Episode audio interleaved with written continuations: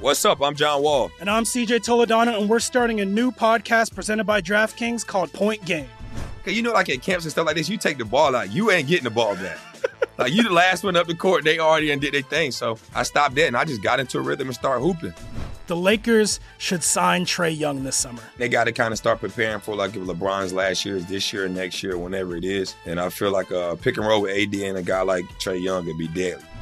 Check out Point Game with John Wall and CJ Toledano on the iHeartRadio app, DraftKings YouTube, or wherever you get your podcasts. From BBC Radio 4, Britain's biggest paranormal podcast is going on a road trip. I thought in that moment, oh my God, we've summoned something from this board. This is Uncanny USA. He says, Somebody's in the house, and I screamed. Listen to Uncanny USA wherever you get your BBC podcasts, if you dare.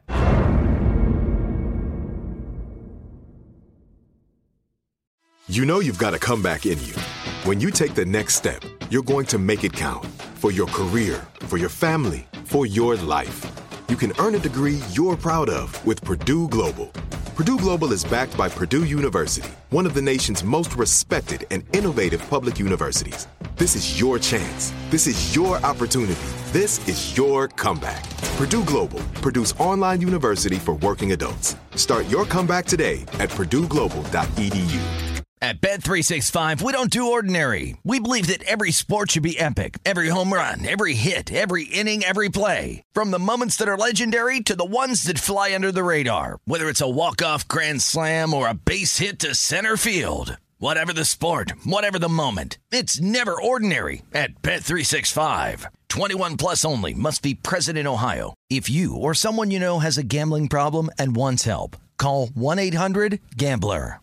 When you buy Kroger brand products, you feel like you're winning. That's because they offer proven quality at lower than low prices. In fact, we guarantee that you and your family will love how Kroger brand products taste, or you get your money back. So next time you're shopping for the family, look for delicious Kroger brand products because they'll make you all feel like you're winning. Shop now, in store, or online. Kroger, fresh for everyone.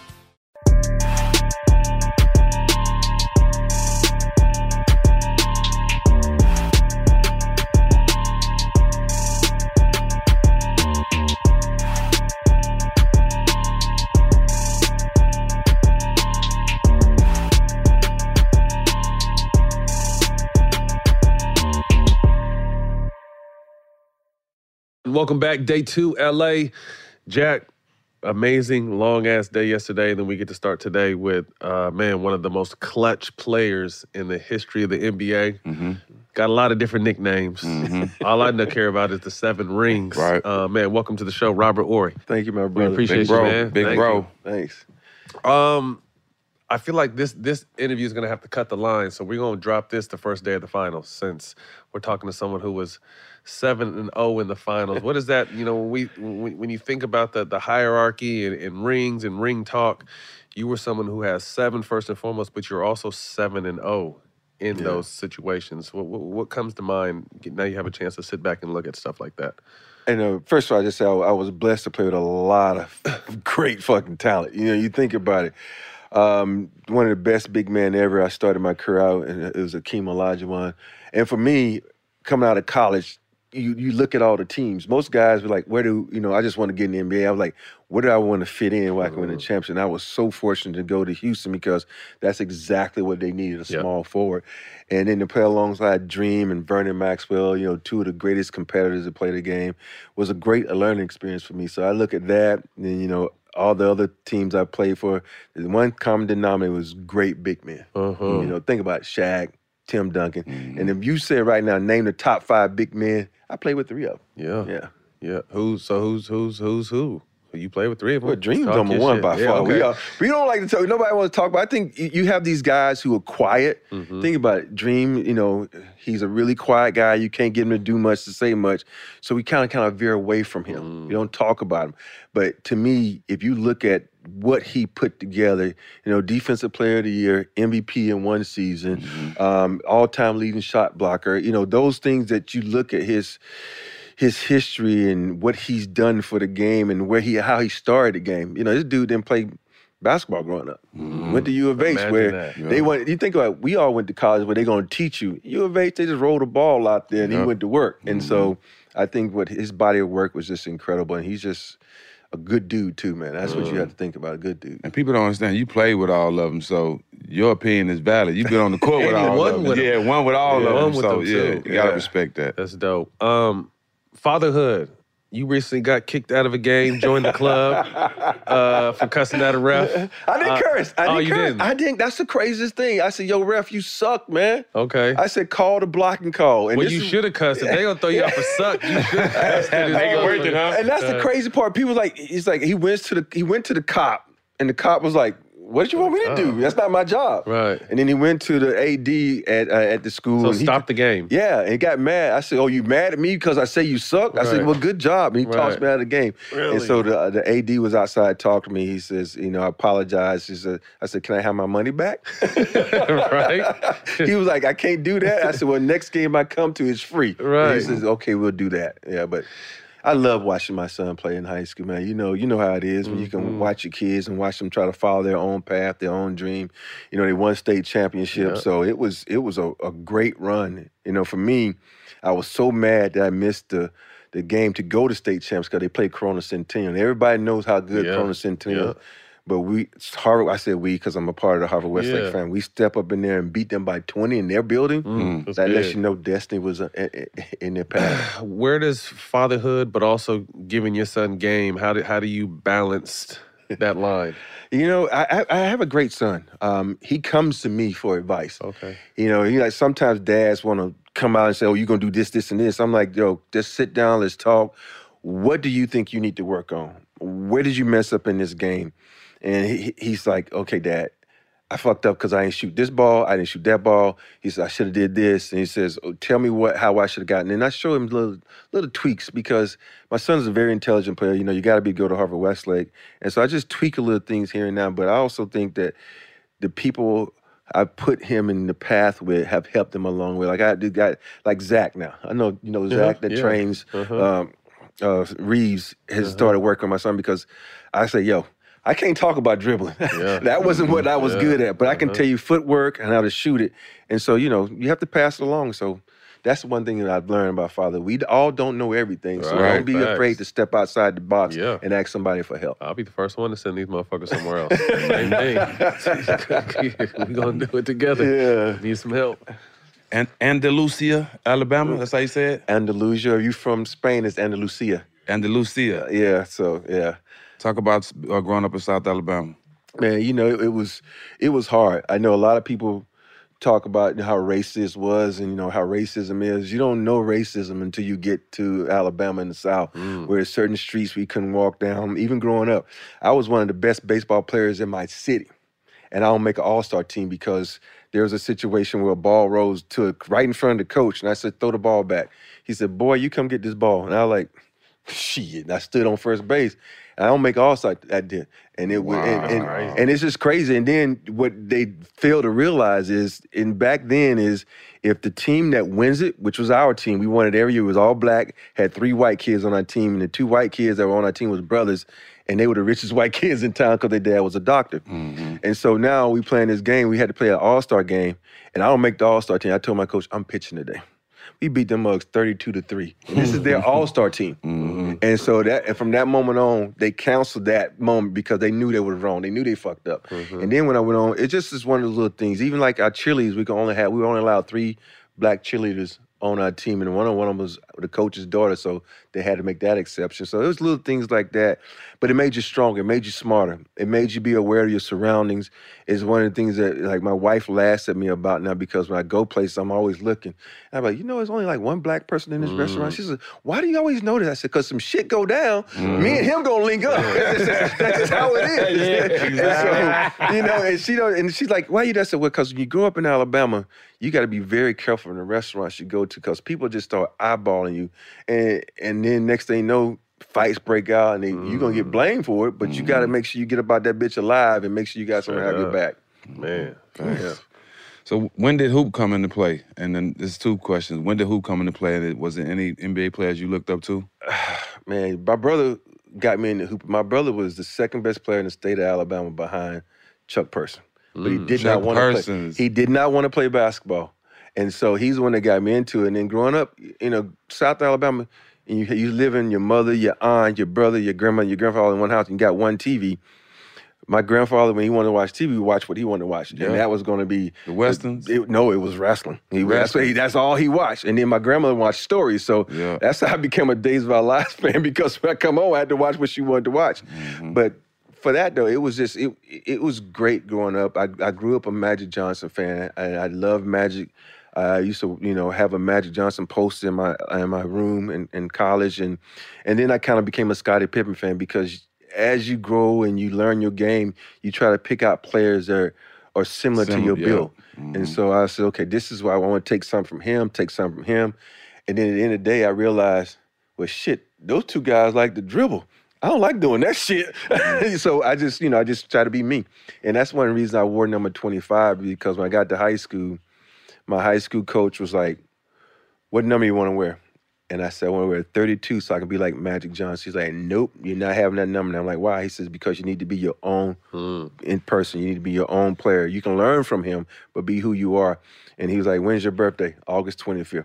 You're wearing number 25. yeah. That's how I got my number. Yeah. It's stuck. hmm You stayed home for school, Alabama. I didn't want to. You didn't want to. Uh-uh. Teammates with La- Latrell Sprewell. Talk about that experience. Yeah, I, I, you know, I wanted to go to Georgia Tech because growing up in Alabama, if I say Alabama, the first thing you think of right now, Nick Saban and mm-hmm. football. Mm-hmm. Even though Nick Saban wasn't there, but it was still football. Derrick Thomas, you know, God rest his soul, one of my mm. greatest friends. You know, he's the one that helped me get through Alabama because I didn't want to be there. Mm-hmm. And I wanted to go to Georgia Tech because I wanted to go to ACC where they played basketball. You know, SEC is football. But when I got to Alabama, you know, Spree came in after he transferring there. we had a good time. You know, Spree was one of those crazy athletes. Mm-hmm. Like he, he couldn't go right. I mean, left to save his life. Mm-hmm. But when he got to Don Nelson and Golden State, he forced that in him. And Spree was just when you talk about D you up. We had a great defensive team. You had me, you had Jason Caffey, you had James Robinson. And don't ask me why didn't we win a national championship. I know, I know we had a uh-huh. great team. Y'all had Hollywood man, too, huh? We had Hollywood. We st- at one point Went to the we- tournament every year. though. yeah. One point we started five pros. Hollywood was at the point, Spree was at the two, I was at the three, Jason Caffey was at the four, and Roy Rogers was at the five. Man. And that, and that was our starting lineup. You know, but you know, you got to think about Spree and I were both seniors. You know, the other guys were juniors, and then Roy was a fresh, a, a sophomore. So, but we learned a lot. We helped each other out. And but I think the way Wimp coached us prepared us for the next level because he made us realize it ain't just about playing the game; it's about thinking the game. Mhm. Yeah. They they came real close this year in the tournament. Yeah. I know you was going crazy. Brandon Miller. Uh, Y'all got a nice one coming out of there. Yeah, he's he's he's really nice. And the crazy part is his dad was a tight end at Alabama when I was there. okay. His mom ran track at Alabama. That's why everybody was like, "How did somebody this fucking good go to Alabama?" Alabama, yeah. It's the connection. Yeah. And so he ended up, man. You know, I'm just happy he didn't, you know, go down for that crazy situation that happened. Yeah. Um, but he's a hell of an athlete. Yeah. He probably gonna be a, a, a, a top five pick. Probably Number two. Top three. number. Think number two. I think going number two. I think on Well, number they three. don't. Yeah, well, it's Charlotte crazy got number two, right? Yeah, but they Charlotte don't need. need- they, they- don't need a guard. Yeah, they right. need a wing. They don't Yeah, need a that's what I'm point saying. They don't need a point guard. Yeah. Okay. So Yeah, it'll be interesting. number- Definitely yeah. top four. Yeah. Yeah.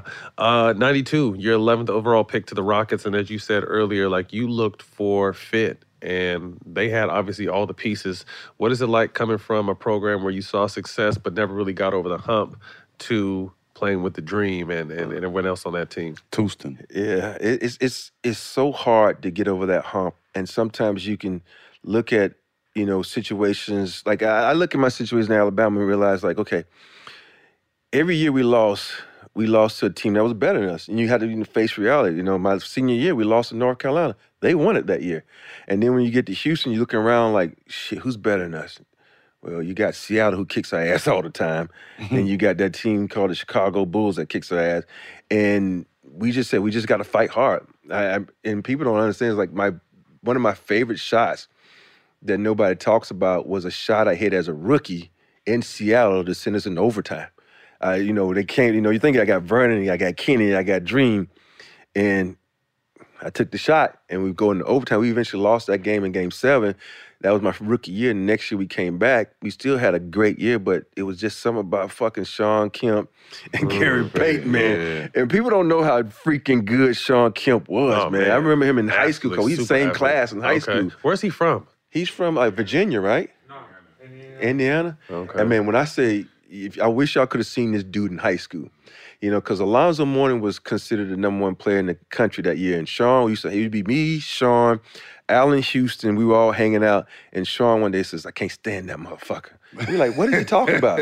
he ain't better than me. And this is the first time I ever seen someone like got so fucking motivated because like he ain't, he went out the next game. Who did he say that to? He was talking about Alonzo. Zoe. He was talking about Ah. Zoe. That mother, because even Chris Jackson was there, and Chris Jackson was sitting there, you know, and he was like, you know, you know, funny. People don't know how funny Chris was before Yeah. he, you know, he got Yeah. in the NBA. He was a loose guy, but this dude come down one time, Sean Carroll. I never seen somebody this big, Howlin' Rock, takes off from the free throw line, dunks on Zoe, and be like, that's why I'm the best motherfucking player in the country. And I was like, uh. oh shit. I was like, okay, all right. And it was just, you know, stuff like that is just weird. But you know, but Houston though was a perfect fit for me, man. It was, you think, but they needed a three.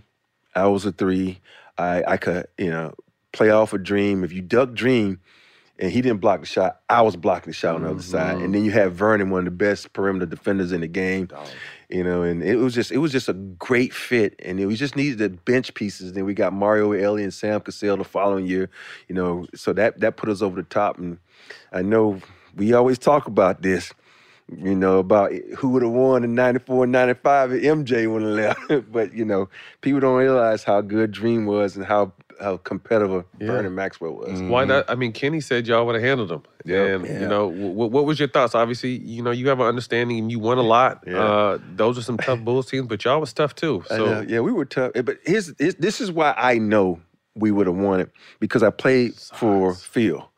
And I go back to this 2006 season. No, two, I'm sorry, 2004 season where we playing, we he we were playing um, San Antonio, and I had to guard Tim. Tim gave me 36 a night. I'm begging for some man, y'all give me a fucking double team. Cause Tim started facing me up and doing stuff that I had never seen before. I said, I need a double team. and Phil was like, we know and one man won't beat us. I'd be damn if he won't one man beat us. He's Yeah. killing me right now. Yeah. You know, and, and so he double teamed. I said, and with that same mentality, I know it wouldn't have Dream changed with Dream. Dream would've And you, you think about this, I, I and I'm looking back at everybody that they had on that Bulls team. I know I'm a better defender than all them dudes, mm-hmm. and I know Dream is better than, than than Tim. So they wouldn't have been able to stop Dream. They said, okay, and I and I feel like when I, the young Rob would have been competitive enough to stop Scotty, Mm-hmm. and so I figured that's why we would have won it. And then you got you know everybody said, what about the you know Black Jesus? I mean MJ. Look at the way Vernon played. I'm telling you. Vernon didn't back down from nobody. Vernon back. I'm telling you, watch Vernon play. Vernon would give you 30 to 40.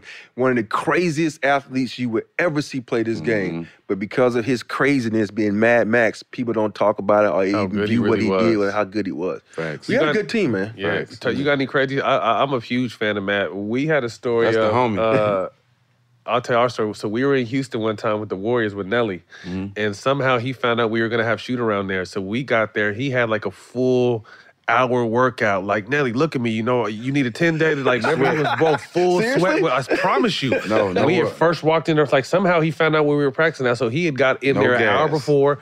Had a full workout talking about a 10 day. Nelly, what's up? 10 day, like this is what, 07? Yeah, that was we believe season. That was We right? Believe season. Unbelievable. and, I, and, and I had to kind of look around like, is he serious? And people were like, no, he's serious. He mm. dead ass Dead serious. Like he too. was. And he wanted- looked good though. Looked great. He looked great. Looked great. Hey. he looked great. you you you talk about freaking bodies.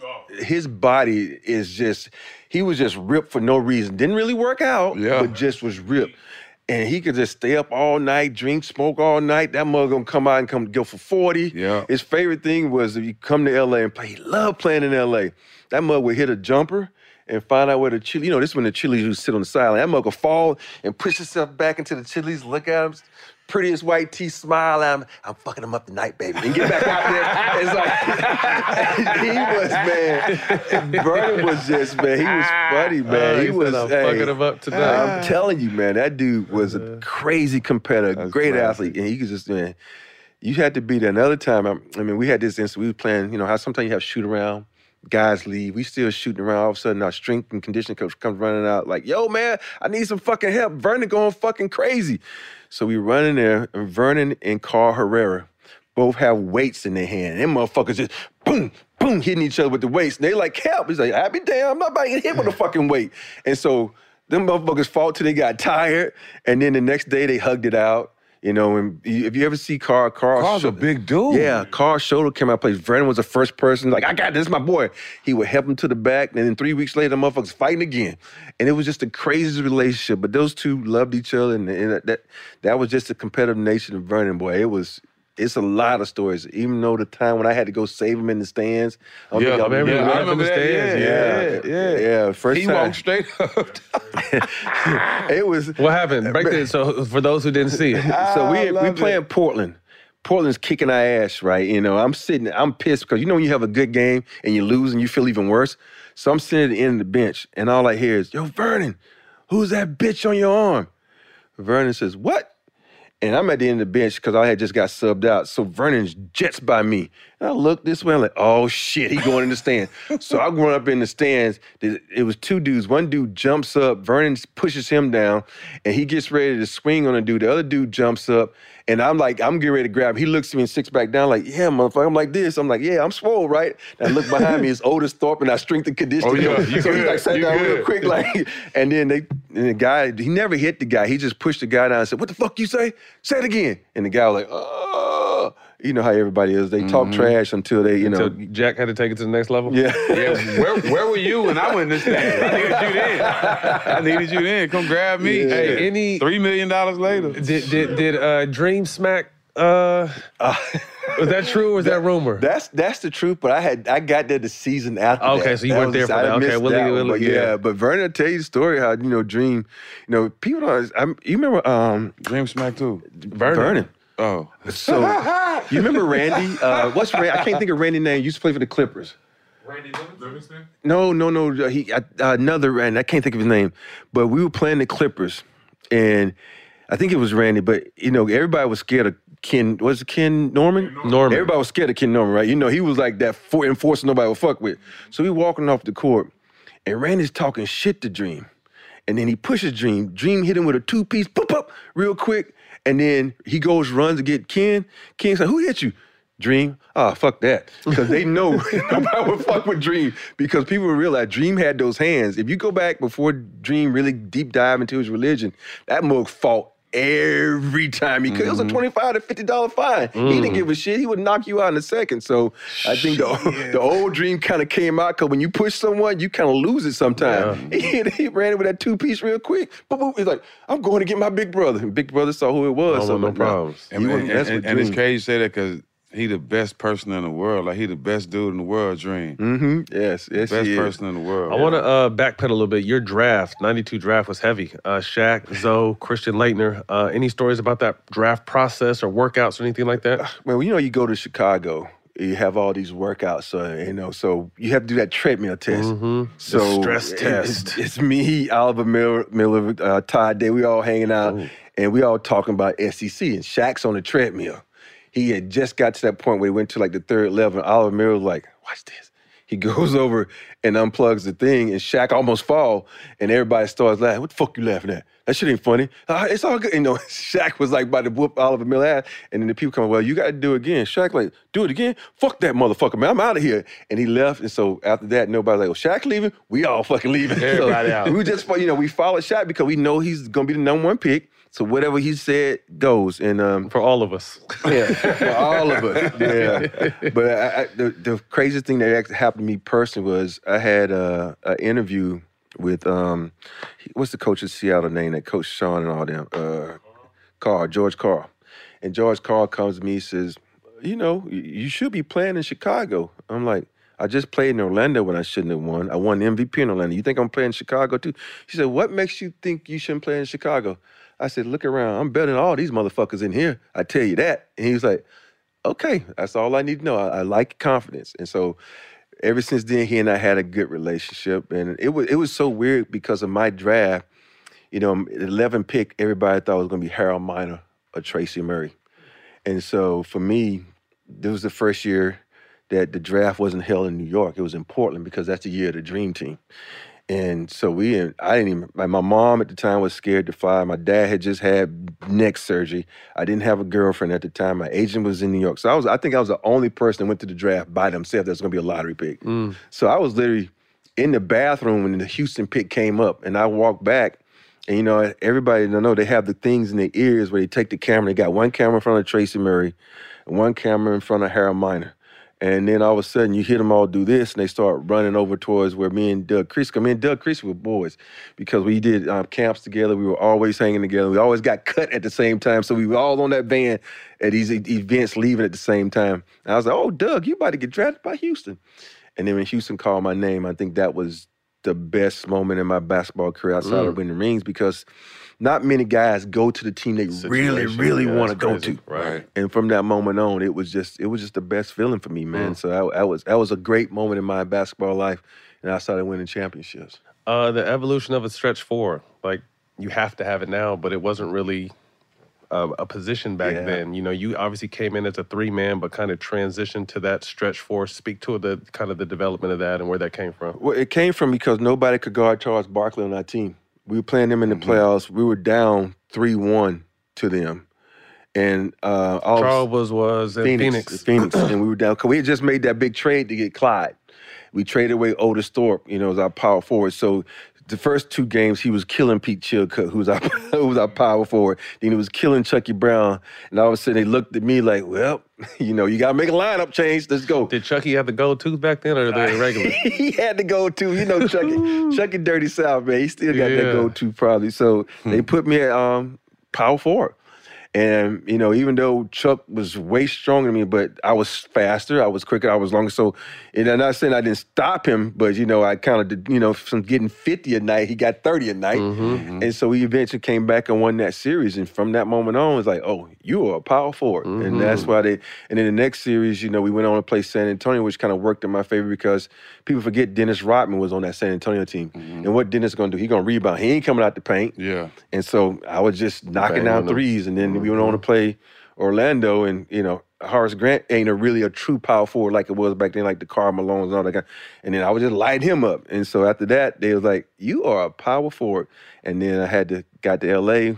I had to put on a little weight, and it kind of just changed my game from there, man. Because mm-hmm. when I first got in the league, you know, I'm slashing, you know, I'm dunking, dunking, I'm right. shooting Dunking. threes, you know, I'm doing all this stuff. You know, because that's mm-hmm. how we first met Yeah. in Phoenix when you used You to come work out him? with us. Yeah. You was no, no, no, no, no. him? He oh, was Oh, like okay. fresh out of high I school. was just I was a kid. Yeah, he was I a young. He used to work yeah. out with us. Like Sam and Yeah. yeah, mm-hmm. Sam was just like him and Sam. Every time I look up, him and Sam were together. together. Yeah. Well, I mean, obviously Oh, you're known for the offensive side, but your defensive game was heavy. What were some of the tricks of the trade? Because you were one of some that, that, that learned how to guard that position. One of the greatest post defenders that doesn't really get the credit. Two-way obviously, player. yeah, obviously lock up on the wing. But what were some of your tricks when you would have to play the bigger, stronger guys? I my my whole thing was these big strong guys like to feel your body, and I used to always. And so, friend Kurt Rambis literally wanted me to come coach with him in Minnesota, so I can teach them this move I used to do, where I know my arms long, so I would use my arm to give me this space. So when you spin, I move my arm. You're not spinning off me. You're spinning off my Yeah. arm, so I could get in front of you. You know, it worked with a lot of people other than Chris Webber because he was just too damn long. But most everybody, and Chris Webber and Rashida didn't work against. But and so this is what I was doing. I just was just you know try to think. I, I would lean to the side to make you go to the other side because I wanted you to go that way. But the other thing that was a great connection was me and Kobe had this connection where you in the post, Kobe would literally turn around and look at you because I'd be like, Kobe! And he'd turn around because he knew what was coming. I had this move where I would stick my arm between your arm, I would poke the ball loose. And I've been doing that since college. So everybody said, You learned that from Dream. I said, No, I taught Dream that. Mm. And so because all my life I've been smaller than the post players I had to play. Because Yeah. in college I played center because we had nobody else to do it. I even though I was a small forward. Mm-hmm. And so I had to learn to use the tricks of the trade, my quickness and my size, you know, you know, and, and it was just one of those things that I just learned to play. I just love playing defense. And for me, that like that's my biggest regret. I never made an all defensive team. And people are like, well, you didn't play. I was like, dude, I was hundred steals a game. I was hundred blocks a game. My first couple of years in, in Houston, you know, I was the first guy to ever be a hundred, hundred, hundred guy. And that's hundred blocks, hundred steals, hundred threes in a season. Mm. And there's so many things like that that I was like pissed about because I value defense. Right. I think defense win championships. I even get mad now watching the games when you get these guys that like there's just point. You know, like no, dude, you got to move your Mm-mm. feet. You got to be in position. You got to go ball you man. It's just it's just so mm-hmm. weird. But mm-hmm. I just love playing Yeah. defense, man.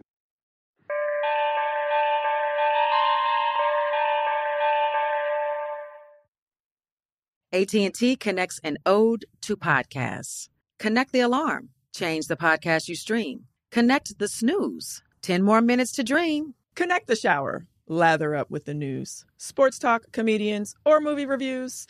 Connect with that three hour philosophy show. Change the drive into work in traffic so slow. Connect the dishes to voices that glow. Thank you to the geniuses of spoken audio. Connect the stories, change your perspective. Connecting changes everything. AT&T. At Bet365, we don't do ordinary. We believe that every sport should be epic. Every home run, every hit, every inning, every play. From the moments that are legendary to the ones that fly under the radar. Whether it's a walk-off grand slam or a base hit to center field. Whatever the sport, whatever the moment. It's never ordinary at Bet365. 21 plus only must be present in Ohio. If you or someone you know has a gambling problem and wants help, call 1-800-GAMBLER. I'm Katya Adler, host of The Global Story. Over the last 25 years, I've covered conflicts in the Middle East, political and economic crises in Europe, drug cartels in Mexico. Now I'm covering the stories behind the news all over the world in conversation with those who break it. Join me Monday to Friday to find out what's happening, why, and what it all means. Follow The Global Story from the BBC wherever you listen to podcasts.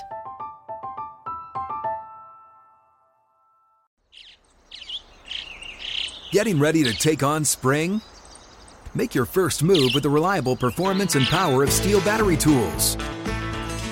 From hedge trimmers and mowers to string trimmers and more, right now you can save $50 on select battery tool sets. Real STIHL. Offer valid on select AK system sets through June 16, 2024. See participating retailer for details. Hey guys, this is Matt Jones, Drew Franklin from the Fade This podcast. We got a great episode coming up, picks in all the sports, football, basketball, we do them all. But here's a preview of this week's episode. Do you think it's more embarrassing to dye your hair or to have hair plugs? I don't think either are embarrassing if you're not trying to conceal it and act like you didn't. Okay, so you think if you just come out and go, I got hair plugs. Yeah, like check out these hair. Pl- I mean, don't just walk around, hey, tapping, hey, hey, stranger. I don't want you thinking this is natural, you know. But I mean, Do you have to do that with Some everyone you people meet? Try to act like they, uh, you know what I mean. Yeah. But I mean, like, like John Cena got it. You know, when John Cena came back to wrestling, he had a bald spot, and now he doesn't. Mm-hmm. Do you think he should be required in all interviews to say, "Look, by the way, I covered up my bald spot"? Yeah, I guess it's weird. I mean, you don't wear a sign or like put a sign in your yard, but All right. So what about toupees? Those are the most obvious. I but feel let's like. say you're like Bill Self and you can get it to where it looks good. his is magical. I don't even know if his is a toupee. It is. I think he went into the future and had a procedure we haven't even discovered yet. And this episode was brought to you in partnership with DraftKings. To hear more, listen and subscribe to Fade This on iHeartRadio or wherever you listen to podcasts. How do you feel about so many people can't shoot in the game down? They just like they backing off guys and just how do you feel about that? Uh, you know that that happened to me when I was in Houston. I was reluctant to shoot the ball. Now I couldn't shoot the ball, but you just, just you just want to get it to the superstars. And for me, I think guys got to learn how. Okay, you want to back off me? Just take a dribble in, and take a dribble in, and shoot the shot. And then, you know, eventually you make one, and you make two. People going to guard you. then you go from there. But I think now the game is just is predicated on the three so much that people, you know, even when you look at guys like DeMar DeRozan, who I love to death, and they're like, oh, he's averaging 30 points a game, but he can't shoot three. Who gives a shit? He's It's- efficient. yeah, it's about getting buckets, points. man. Yep. At the end of the day, it's about getting buckets. You, I don't give a shit if you knock down 10 threes and I knock down 32s. Uh, it's still the same thing. You know, it's it's just the efficiency of getting buckets and making the right play because there's not a team alive gonna let you post up and you killing someone in the post. Because first of all, if I'm guarding you, Kim, I'm gonna ask for help. Now you got a double team. Now mm-hmm. it's gonna make it easier shot for these guys out here on the perimeter. Right. That's the one thing I, I like about the way Miami is playing. You know, if you watch every three day take, it's up on the line. Mm-hmm. It's not like everybody else who's like trying to shoot Yeah, logo threes, man. Like it's efficiency. Okay, in the playoffs, you have to take great shots. And when you up on the three point line, that's a great shot compared to two feet behind, which is a good shot for some people, unless you Steph Curry. but- Right. And so people, that's what I look at now with the three and the twos. I'm like, dude, just get buckets. Just give it. Think about it. If Joel M. if Joel Embiid would have just got more fucking buckets by taking his big ass in the paint. Mm-hmm. They would have kind of won that series, but no, he want to face up and shoot that little ugly fadeaway Yeah, jumper. crossover You know, I'm like, dude, yeah. no. You who? Al Horford is killing you uh, playing good defense because you playing in his You're world. allowing him to. Take him to your world. Yeah. And, And go be- drown him. Yeah. go drown him in that post. That would be the one. Now, I mean, obviously MVP and super skill, but like you said, sometimes you just got to use what God gave you. Yeah, Yeah. that's your size. You got to take them in your world. That's why when I say about taking them in your world, when bigs try to cross up littles, they face up a little. Why the No fuck are you sense. facing a little up? Back his little ass down. Mm-hmm. But I guess I'm too old school sometimes. But when I try to make the game simple, they may make it hard. Your second and third year, you know, I was, I'm, I'm from that area. They were- y'all won championships back to back. They called it Tucson. Uh huh. How was it uh, around that time? Man, Tucson, you know, Clutch City, whatever you want to call it, it was it was a fantastic time because you if you you think about it, Houston, one of the what third largest cities in the United States. They've had the Oilers with Warren Moon right there, mm-hmm. almost winning a championship. You know, the Astros with you know mm-hmm. Nolan uh, almost winning championships. None of these teams ever won a championship until we got there. Houston went there with the Twin Towers, and they didn't make it across. You know, they didn't make it past the Celtics. And all of a sudden, now this team comes in. And the first year, like, okay, they're good. And the next year, we start off at that 16 0 record. Mm-hmm. Um, we one of the best teams, and all of a sudden, you know, we go down 2 0 to to Phoenix, and everybody starts abandoning us. Nobody even comes to. Our, you know, we just had a Mother's Day game. We had a Mother's Day game in Houston in the Summit. You know, and I think we had about maybe five to six thousand people in there. And, you know, and you think this arena holds twelve thousand. It was half empty, and I remember going on TV saying, "I said, well, you know, everybody you want to call us um uh, uh well, no, wasn't Clutch City, but uh like we folded and shit. Now, you know, so y'all didn't come to the games. We need your mm-hmm. support." Mm-hmm. And so they kind of got mad, but then they realized, oh shit, they do need our support. We don't we went on to win that championship that year, but Houston, great city, no state tax, no state tax, you mm-hmm. know, and that's good as an athlete, man. Yep. You, you you get to keep the money, and it's just a it's it's just one of those cities where you you fall in love with because um, the people there are nice. You know, it, the economy is great, and you know now that you retire, one of the things you like to do is eat a lot of great restaurants. Mm. how, how, how much harder is it to win the second one?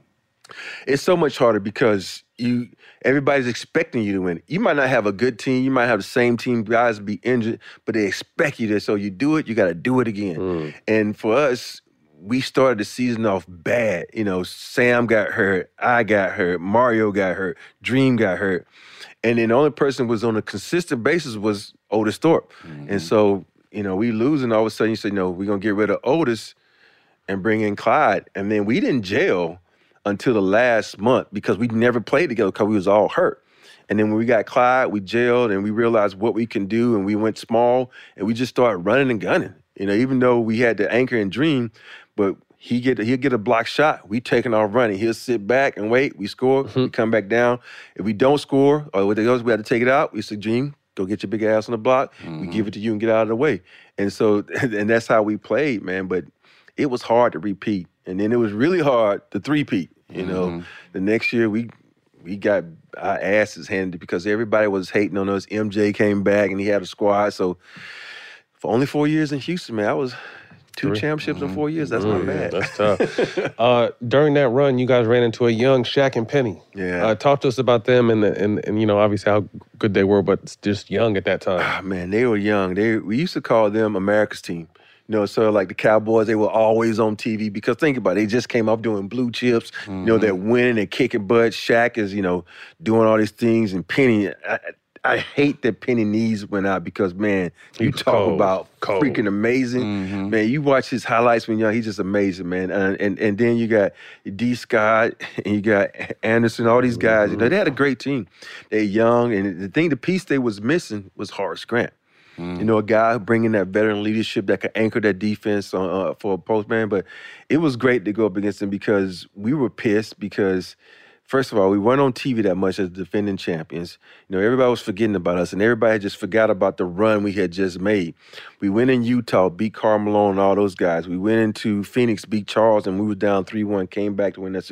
And then we beat the best team in, in, in basketball, the San Antonio Spurs. People forget that was David Robinson, you know, Dennis Rodman, you know, uh, Sean Elliott. They had a good crew. You know, we beat that team, and then we were going on to sweep Shaq them. But it's just like, like I said, once you get on a roll as a team, can nobody stop you? It's like it don't matter what defense you're throwing. We we seen it all, and at this point, it's not, it's about us just just knocking down threes. You think about it. When Anderson missed those four free throws, mm-hmm. it's almost like it's destiny. It's, it, Yeah. it creeps into your mind, and the other team's mind like, "Fuck, we had them beat, and we lost. We lost this game, and now we got." We started sticking our chest like, "Oh, we cocky as hell now. You can't beat us. We we know the basketball guys on our side." Mm-hmm. And one of the things that people always forget that those next two years is what made it so easy for us. They moved the three point line in. That was the year they moved it in. So we were knocking down threes at a high clip. Mm. You know, so that was that was easy. So yeah, but that that the, the, the two peat was hard. But like I said, that three peat was damn near impossible, and we didn't. So and we I mean it's hard, man, to win in this league. Period. So We're gonna get to the point where you did three piece, so don't worry. uh, traded to Phoenix uh, in the Charles Barkley deal. Not there long. You arrive in LA with Shaq, Eddie, Nick, Said, Elden Campbell. Uh, lose to Utah in that first round. Uh, what was going to LA like and, and, getting a chance to play with Shaq initially? Well, it, it, it was it was great, you know, because you think about all the battles Shaq and I had in college, and then in finals, and then to play alongside him and, and see his development. Uh, if you watch young Shaq, he didn't have the footwork as he did as he got older. He started spinning and dunking on people and doing that thing, and he started, you know, hitting his jump hook. Um, and then, you know, you're playing with Kobe, uh, the guy, and you know, we all we all said it, we all seen it, how hard he worked. And then you had guys that, you know, like Eddie and, and Nick and, and Rick Fox and, you know, Eddie Jones, probably one of the most athletic guys mm-hmm. ever. You know, Nick is one of the most competitive guys ever. But when you got that and you got little young Kobe sitting on there like, I need all those shots you getting, I need. Mm-hmm. and so we went into Utah and got swept, and everybody talks about why did you go to Kobe for him to sh- take that final second? Because the dude was hot. People forget about that. Is you go with the hot guy, and every to me, great coaches go with the hot guy.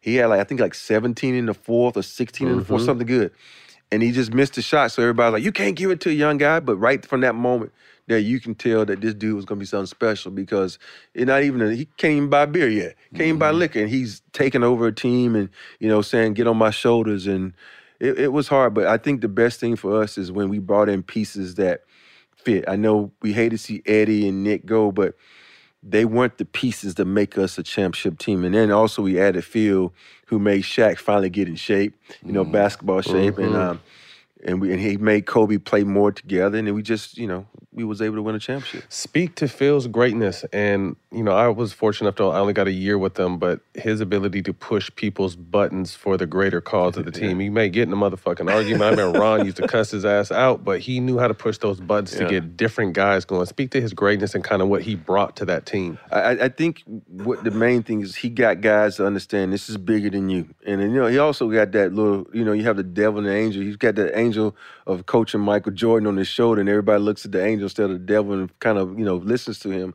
But the thing with Phil, what people don't talk about, is his ability to just bring you to a side and talk to you about what he needs you to do for the team. You know, I've had I, I had so many guys that come out of a meeting with Phil and said, "Man, Phil told me I need to do this, this, and this. Have you talked to Phil yet?" I'm like, "Nah, he ain't never called me in office." like, you what? He says never. They said we Phil and I never had a conversation except for one time, and the only reason we had a conversation is because I was on the training table getting my back work done. He was about to get his back work done. We had a conversation, and the conversation went exactly like this: "How you doing?" Good. He says, "So what happened between you and Danny Ainge?" I didn't like the motherfucker. Okay. End of conversation. And we never had a conversation other than like, yo, um, yo, help me, give me a double team with Tim. We don't need that. Know, it was never like, you know, like Pop and I've had conversations. He's asked me about my daughter. He's asked me about my family. You know, Rudy and I have conversations. So it's just one of those things that I think Phil was one of the type person, if you needed, if he needed you to do what's best for the team, he would have a conversation. And I think deep down he knew I put the team first. I didn't put myself first. I didn't care if I scored. I didn't care. But as long as we won, that's all I care about. And so for me, I think that's how Phil was able to bring everybody together. He knew he'd go to B. Shaw and say, B. Shaw, I need you to talk to Kobe. I need you to talk to Shaq. I need them to play get, play better. I need them to play defense. And it was one of those things that he he was like a psychologist where he just know how to mentally get people motivated. Mhm. As you see Shaq's greatness and Kobe's starting to grow, what was that process like? It, it was it was it was a great thing to watch. I think everybody really saw the process when we played Indiana in the finals, and they saw him when Shaq found out Kobe was able to take over. But we saw it all season. We saw it in practice. We saw how he was getting better and better. We saw how hard he worked, and I, and I think what was best was like Shaq understood it too.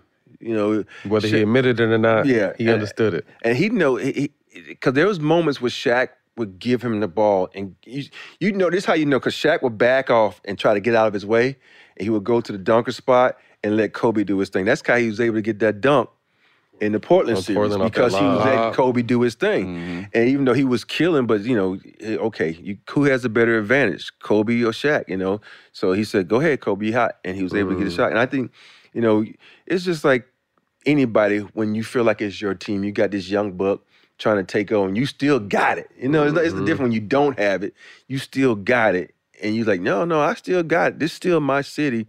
But I think he should, you know, I think he realized, you know, I need this dude to be to get what I mm-hmm. want. I mm-hmm. need everybody on this team to get what I want. It's not about me because we all seen MJ try to do it until he got, you know, Pip and and all, you know, Horace and all these other guys to make them whole. Tony, you gotta have this, and I think that's what he did.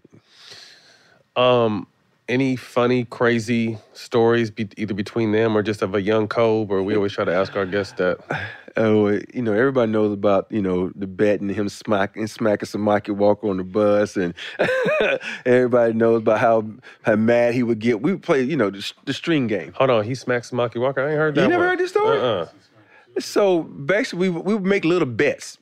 And so one day, Samaki made a bet with Kobe, and we all pay up immediately. And Samaki didn't pay. You know, Samaki was new to the team. Mm-hmm. And so Samaki didn't pay him, and Kobe kept asking one day, two day, two weeks later. He's like, You gonna give me my money? I'm gonna smack you upside the head. So as Kobe was walking past him on the bus, he's like, Samaki, you got my money? Nah, motherfucker, got your motherfucking money. Stop asking me. Oh. he smacked the Kobe shit- smacked the he shit out of smacked the him. shit out of Samaki. Samaki like it was like a shock. Samaki, whoa, whoa, whoa, motherfucker, wait, whoa, Ooh, ooh, ooh. and he just walked. and he walked out there. He, it was the funny thing. Uh, I don't know if he ever paid him or not, but I said no, I'm not paying you after you smacked me. But it was just one of those things, man. but yeah, it was it was funny, and uh, you know, it, Cole. We would always mess with Cole. Uh, we'd be in practice. You know, the second team would beat them. Kobe wanted to play another game. And, you know, Phil knew that he's like, nah, we ain't playing tonight. He'll get so pissed. This dude literally wouldn't talk to us the next day until he got his revenge. You know, he just uh, had that killer instinct. And even when we would play string games in practice, you know, Kobe couldn't shoot threes. You know, in the, f- you know, the first couple of years of his career, he would get mad because he wouldn't win a game, and he'd be at the early the next day working on number threes. All right, guys, we're gonna play a string game today. And like, nah, we ain't playing today, dog. just to fuck with him, right, Right. man? To get, he was just that. He wanted to win at Everything. everything, man. So that was just one of us, just just to give him hell and play with him. But uh. But the dude, it was so many funny stories. Our best times, man, literally after practice when we would sit in the locker rooms and Chop ice it up. down and just shoot the shit, man. I think, you know, I don't know about you guys. That's what I miss same most about Hell not playing. Yeah, we was talking about that. Yeah. Locker room The talk. bus rides, the planes, Yeah. the locker room. Mhm, The going to dinners on the road. Yeah, yeah. so yeah. Uh, you uh, you mentioned early, and we're going to get to Timmy down the line, but you you were there for Hakeem's greatness and and dominance as a big. Talk to us about Shaq's. You know, he's just when you just talk about sheer force and dominance, he's is nobody like him. You know, um, his ability to do, take it on the break, spin and dunk on you, and and the one thing that I I really admit that I I, I look up to Shaq in the sense that I couldn't have been him, because if you on the block and you see how much he gets beat up and doesn't react the way he could, he could kill mm-hmm. somebody. You mm-hmm. know, I, I he tried to kill Brad Miller. I know. I'm like, it's so many times where you could just literally spin right and just mess somebody up, man. He Take their wouldn't do whole that. grill off. He wouldn't do it. He's like he would take it, and he, you know, he, you know, there's a couple guys like Ostertag, Brad Miller, and all those guys that he didn't, you know, he didn't take it from, but. He, he was just man in, in the refs. I would go to the refs like, did you just hear that smack? Oh, he's big enough. He can handle that. That doesn't Just fucking matter, man. It's a fucking. point. If I smack you I'll in your face right now, you tossing me. So just call the call. And so, but he was he was he was graceful enough where he took it, and he's like it's almost like he knew that that came with being that big and that dominant that he just had to overcome it. And uh, and and and he'll tell you to the day, if you'd have ever just got in shape like he did that first year Phil came, they, they wouldn't have broke up him and Kobe. Mm. They'd have found a way to make it work. And he would have been, the, the Lakers would have been, Ain't no telling. Sheesh. It'd have been so dominant, man. Ain't no It'd been, telling. oh, it'd been amazing. So, you know, even though they tried to bring in Karl and Gary, it was that disconnect. And you got to be connected if you want to win a championship.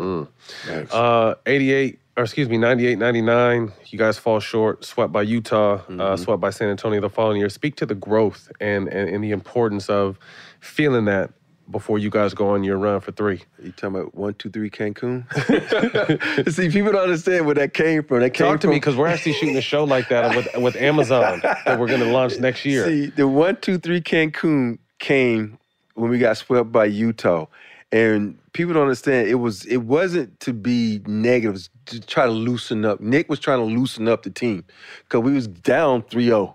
He said, man, let's just go out here and play loose. If we don't, we go into Cancun. On three, one, two, three, Cancun. And everybody took it as Nick saying, oh, fuck this, the season's over with, right? He, he was trying to loosen guys up. We, we lost that game. You know, he lost to a better team. We were a young, immature team that got beat by a veteran team who went on to go to the championship, but didn't win it though, but they went on to the championship. And for us, everybody was like, uh. And then the next year, you know, you know, we hate that the forum got shut down by San Antonio. We got beat by a better team. And sometimes people don't look at the other team; they just look at you as an individual. Like, oh, you got you bad, you're not good, you suck. No, no, we got beat by They a better good, team. We got yeah. Mm-hmm. beat by Tim Duncan, you know, Mario Elie, Sean Elliott, David Robinson, who people forget is one of the best fucking players, and best Mm-hmm. centers ever played this game. And so we got beat. But the thing, but the next year, you know, we came in, everybody was motivated. Everybody was motivated. We were locked in. You know, Shaq got in shape because we, oh, we got this new coach, Phil, coming in. And I think this is the first training camp I've ever been to where everybody was in shape when you come into training camp. And because nobody knew what Phil was, how he was going to be, was he going to run as a diff? And, you know, because it's not like now where you can look at all the film on our phones and shit and see the history of what he did in the Bulls and how they used to run. We didn't, we didn't know any of that. So we got Phil and everybody was in shape and we, you know, we started the season out really good and we just rolled from there, man. Um, one of your most famous shots might not be your favorite, Mm-hmm. but uh, the game four shot versus Sacramento. The anniversary of that of, of what 21 years is coming up soon, isn't Yeah, it? uh-huh. 21 years. Uh, walk us through that shot and, and in that play. Uh, the play is called What the Fuck. Fitting. It's, Phil said, We're going to run What the Fuck. Is you get the ball in bound. I'm supposed to set a pick for Kobe to come off. You know, Doug Christie, is one of the best defenders to play this game. He had Doug Christie on, and, and Kobe, if he can get that angle going right, you know, and, it, and I think this is the, this layup he missed kind of, you know, kind of taught Kobe how if I'm going left, I don't have to get it to the hole. That's when he started developing that turnaround fader right To going right. That was one of his favorite shots. And from that moment, he went to the hole and he missed. And then Shaq short arm tipped it, and then Vlade tipped it out. And then I was sitting right there. And people always wonder, why were you still at the three? Why weren't you crashing the board? Because I played with Kobe and Kobe, if he can't get the shot, he's gonna kick that bitch back out to me for the game winner. And so I'm sitting there waiting like this the whole time, and then it got tipped. It got tipped perfectly Right to your pocket. right to where you know everybody likes to catch it right here, so you can just go mm-hmm. straight up. And then, you know, and that's one thing about being a shooter and guarding a guy like a you know a, a, a true four back then. They gravitate towards the paint, mm-hmm. and You're wide when open. Chris Webber left me, I was able to knock down that shot. But it, it, it's one of the greatest moments that I've had in my career, man.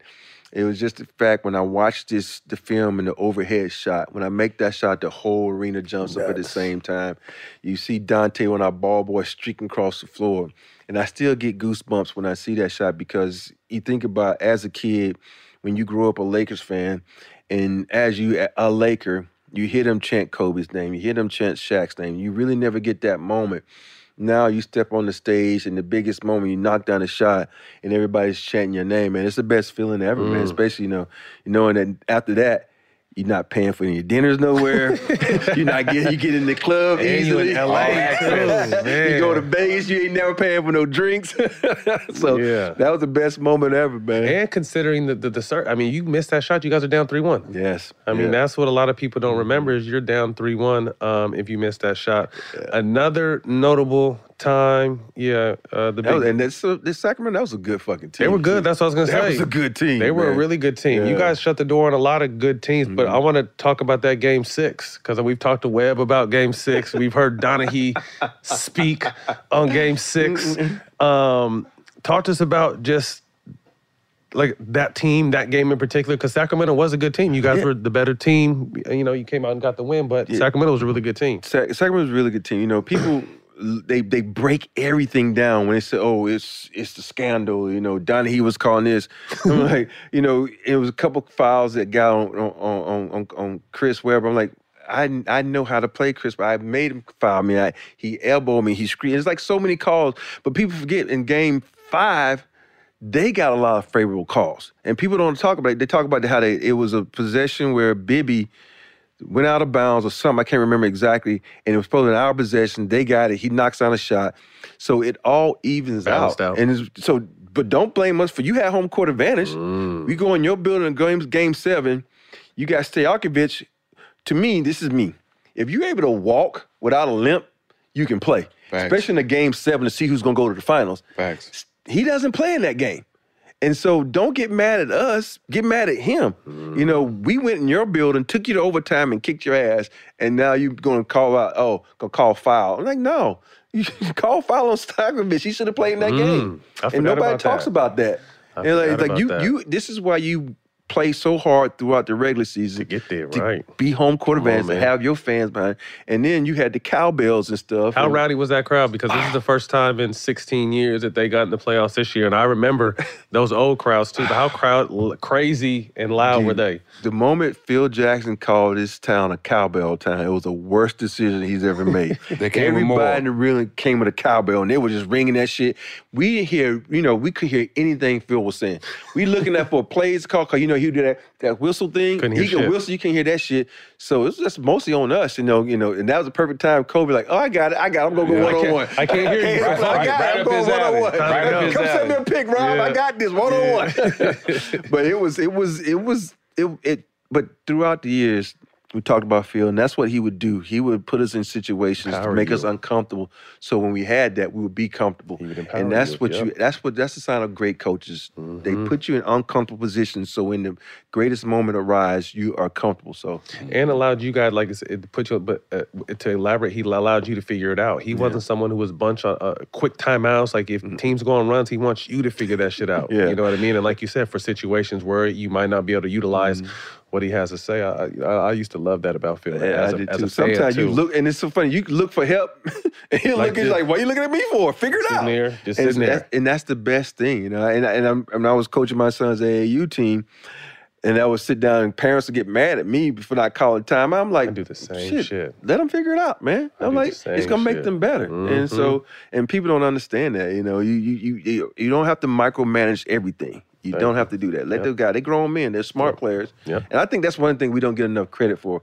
We've been doing this since a young age, and we have the IQ, but a lot of times the coaches forget that. They mm-hmm. forget we know what the hell we're doing. That's why we're here. Yeah. And that's one thing. I, I that's why Rudy was kind of my favorite coach of all time, is because after timeouts he would come to us and say, "What y'all want to run? What y'all see out there? What's mm. going on?" You know how now these, these coaches spend so much time in the huddle. Rudy would come and sit and talk to us like, "What y'all want to run?" Uh, you know, every time it was 15. That was to play for dream and get out of the way. But he would talk to us, and that's what coaches have to do with their players. You know, you know, not the player that comes in and say, "Hey, we need to do this, this, this, this," and tries to take over. No, just ask everybody as a whole. You know, what you feel what's feeling? the feel? Mm-hmm. What you see? 2003, we played in the Western Conference semis, um, and we ended y'all run. Remember that? Oh, I remember that. You remember that? It, it was it, it was some great basketball being played. I, I think that's for me. That's when that's Tim, when I was asking for help. I remember that. yeah, that. that's that, that's when Tim really took it to another level, man. Yeah. I- like I've never seen nobody play like that, uh, you know, especially against Shaq. But give me your experience and, and your take on it. You know, when you said we got a chance to see Tim and uh, Shaq really go at it. yeah, you know, for me, Y'all was on y'all way to four. Yeah, you know, not three, four. So Tim figured me out. I used to do this little trick thing with Tim, where when I would guard Tim, I would always want him to go to the middle so I could have my hand on his hip. So every time Tim would jump, I would jump and pull his hip down and try to block his shot. And he would yell at the ref like, "He's pulling me down." They're like, "Where? Where?" And it was a little trick I would do. And so the next year, Tim started facing me. I'm like, "Fuck, I can't do my trick now." And he mm-hmm. would just go at me and then spin move, and I can't grab him like one, and was just hitting shots. I mean, the dude was on a mission. And when you run across a player, you know, like Jimmy Buckets now, he's on a fucking That's mission. That's how Tim was, exactly. Yeah, and you can't stop him. You can throw everybody at him, and then you know feel like, oh, we're gonna throw Shaq at him. Uh, he too quick for Shaq. Bro, he started doing hooks and little runners on Shaq. oh, Yeah, I tell you, I was like, I was like, the best bet is try to get him on the other side of the floor because you know Tim wasn't that good off that off that right block, but it's like, but he just was that year. And then when he wasn't hitting, you know, everybody knows this about Kobe. If Kobe don't respect you, he's not gonna really guard you. He wasn't really respecting Bruce Bowen. Next thing you know, bah, six, six, six. I'm like, damn, Bruce had six threes. What All fuck, in the man? corner. all in the corner. And I was like, damn, it's like, and then you get to a point, and then we go into San Antonio, and I missed that damn shot, mm-hmm. which could have changed the, whole, whole outcome series. of everything. And I, and once I missed that shot, it was like our whole team was like, damn, Rob missed. Basketball guys must mean we gonna lose. hey, for real. hey, because if you saw Tim Face, uh, like it's, They it's thought a, it was over. It's a video on Tim Face where Rob the shot go in and come out. Tim's just standing like this. yeah, it's like it could. It would have been over that fast for us, dog. Yeah, and it, it was so weird that you know, and that's I think that's the most disgusted I've ever been because I said to myself, I don't miss those fucking shots, man. Mm-hmm. I don't fucking to It miss bounced this shot. right to him. He like, Yeah. oh, come on, man. I, come on, like, now, not this again. I'm like, fuck me, man. But that shit went in. Yeah, and it was just one of those things, man, where you sit back and it creeps in your mind.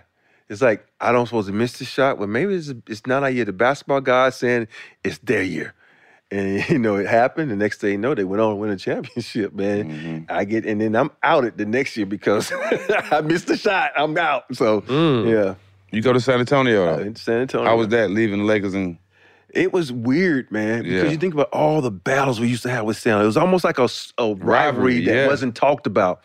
Because you think about when Shaq made up the story about him hating David Robinson and all that kind of stuff, but it was it was a rivalry in its sense. Then I remember I went there and I had some people come up to me and said, "You came here to sabotage our team, didn't you?" I'm like, "What you talk? What?" I'm like, "No." This is well, why'd you come to San Antonio Spurs? Because I fit here, Mm-hmm. and I had signed, a- and it was weird because I was so pissed that the Lakers let me. I had one year left on my deal, and they looked at me like, "Well, you're washed up." They literally thought I was washed up. They Mm. said, "Well, because I only went, I think I went but three for thirty six from three, awful." But I said, "You forget." There's a lot of miles on this body. We've been to the finals three. I was fucking tired, and I mm-hmm. had no energy, and I was trying my best, but I didn't have any energy. I- I went back and looked at the film of my shooting. You know, if you usually jump like two inches to take a jump shot, I was shooting like an inch. It was mm-hmm. just my legs were gone, and so, and then when I got to San Antonio, it was like I was, I had that more time in the summer to recharge my battery, and I had a bad year my first year in San Antonio, and people when people was like, "Oh, you here to sabotage." So the next year, people don't notice. I signed a one year deal the following year, 2005, because I knew that I was going to be better because I was really energized now. I signed like a million dollar deal, and and people don't even know. It's like I could have went to because Shaq wanted me to come to Miami and play, uh, and then. Um, they wanted me to go to Dallas and play because uh, you're the missing piece for us to win a championship. But I said no. I felt so bad that I had an awful first year in San Antonio, and I stayed and signed, you know, and then we won in 2005. Mm-hmm, we won it, you know, and then I signed a three year deal, and then I was out after that. But it was one of those things for me. You have pride as a player, and you you don't want anybody to view you as you know a bum in my mind. I was like, saying I think San Antonio was viewing me as, oh, he's washed up, he's a bum, he can't do this, right? And I was like, no, I got years left in me. I said, you, I don't think people understand. You know, I had, by the time I got to San Antonio, I had already won five championships. I, I was already uh, playing more playoff games than anybody, and my body was just tired. Tired, right. And then, uh, and then from there on, you know, I had a couple of good years there, won two more championships, and then rode off into the That was sunset. it. Mm.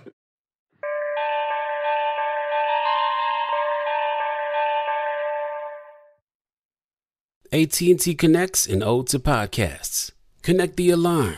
Change the podcast you stream. Connect the snooze. 10 more minutes to dream. Connect the shower. Lather up with the news, sports talk, comedians, or movie reviews. Connect with that three hour philosophy show. Change the drive into work in traffic so slow. Connect the dishes to voices that glow. Thank you to the geniuses of spoken audio. Connect the stories, change your perspective. Connecting changes everything. AT&T.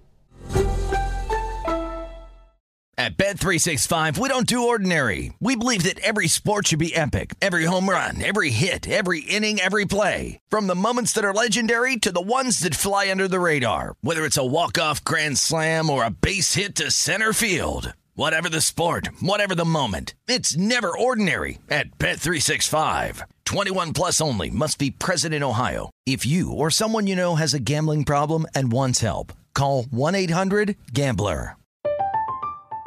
I'm Katya Adler, host of The Global Story. Over the last 25 years, I've covered conflicts in the Middle East, political and economic crises in Europe, drug cartels in Mexico. Now I'm covering the stories behind the news all over the world in conversation with those who break it. Join me Monday to Friday to find out what's happening, why, and what it all means. Follow The Global Story from the BBC wherever you listen to podcasts.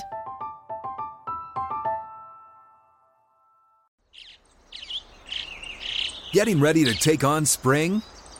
Make your first move with the reliable performance and power of STIHL battery tools. From hedge trimmers and mowers to string trimmers and more, right now you can save $50 on select battery tool sets. Real STIHL. Offer valid on select AK system sets through June 16, 2024. See participating retailer for details.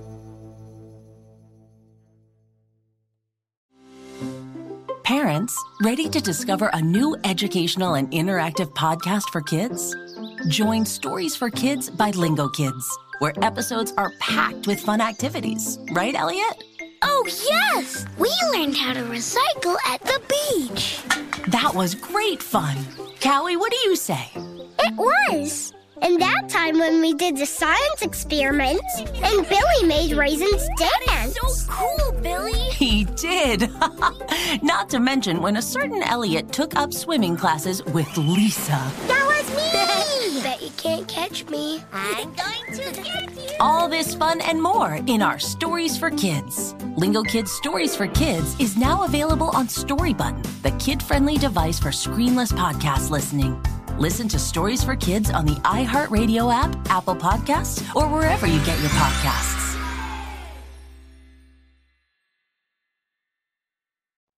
What goes on your in your mind when the ball rolled to you like that? Because like I know you, Matt, know like you always been at an even cool. You always cool, laid back, and I think that's why you've always been able to knock those shots down when the ball come to you. But what what what's going on through your mind? You know, for me, it's just absolutely nothing. And you think about it, we play this game because we love this game.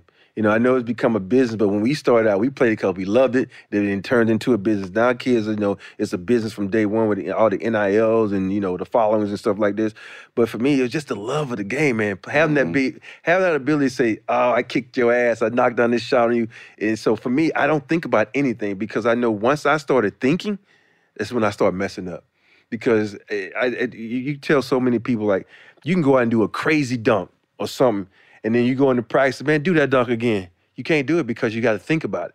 But you can do it when you don't think, and that's how basketball players are. My best games are when I'm not thinking; I'm just playing and reacting. So I never think, man. right. You uh your seventh ring.